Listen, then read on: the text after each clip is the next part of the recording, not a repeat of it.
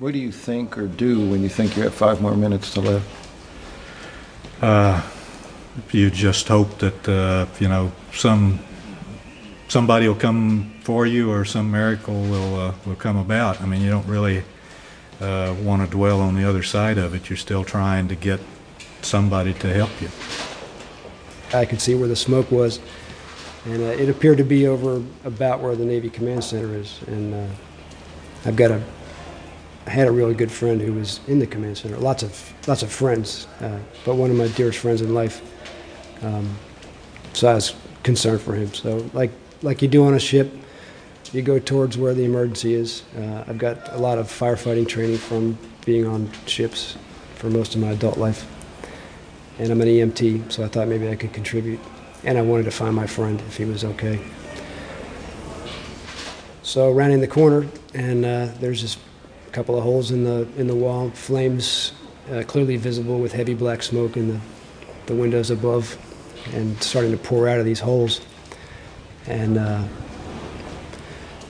and there at my feet, as I'm yelling for help, comes uh, Commander Tarantino, crawling literally on his hands and knees to because it was again no room at all to move, and he crawled deeper into the space and and right next to these uh, live electrical breakers that are now covered with firefighting water and and popping and sending off sparks. Gets on his back as I'm trying to lift up with my back and, and legs. Uh, he's on his back. Uh, pushing up with his, you know, got underneath this thing and pushes it up just high enough so uh, Mr. Henson could extricate himself from where he was pinned. Came sliding across the desk, and uh, Dave's yelling, "Get out! Get out! I can't hold it. You know it's going to go." And uh, so Jerry and I go out through this narrow hole, and Dave uh, lowers his stuff and comes out behind us. It was a hell of a thing. Most people would run away from the blast site where we're standing right now.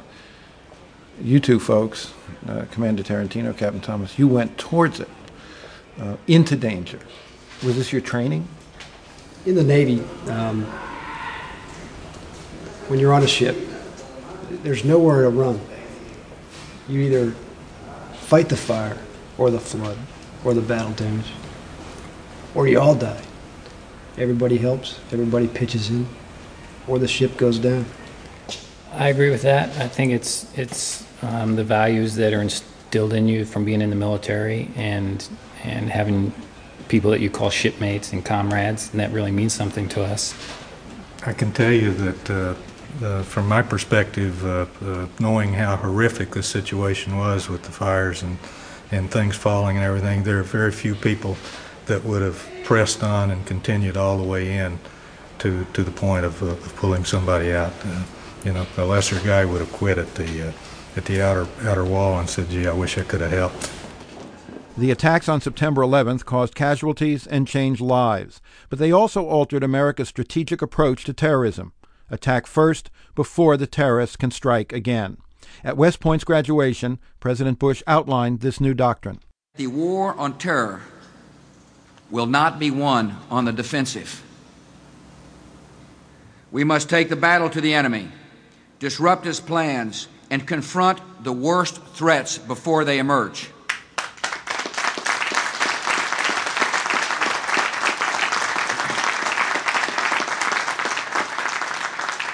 In the world we have entered, the only path to safety is the path of action, and this nation will act.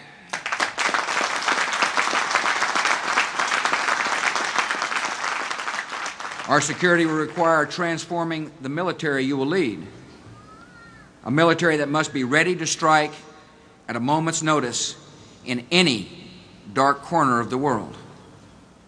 And our security require all Americans to be forward looking and resolute, to be ready for preemptive action when necessary to defend our liberty and to defend our lives. Secretary of Defense Donald Rumsfeld is one of the architects of the administration's new strategy. I I think of when I think of it as self-defense, and and if there's anything that is accepted in our world, it is that it is.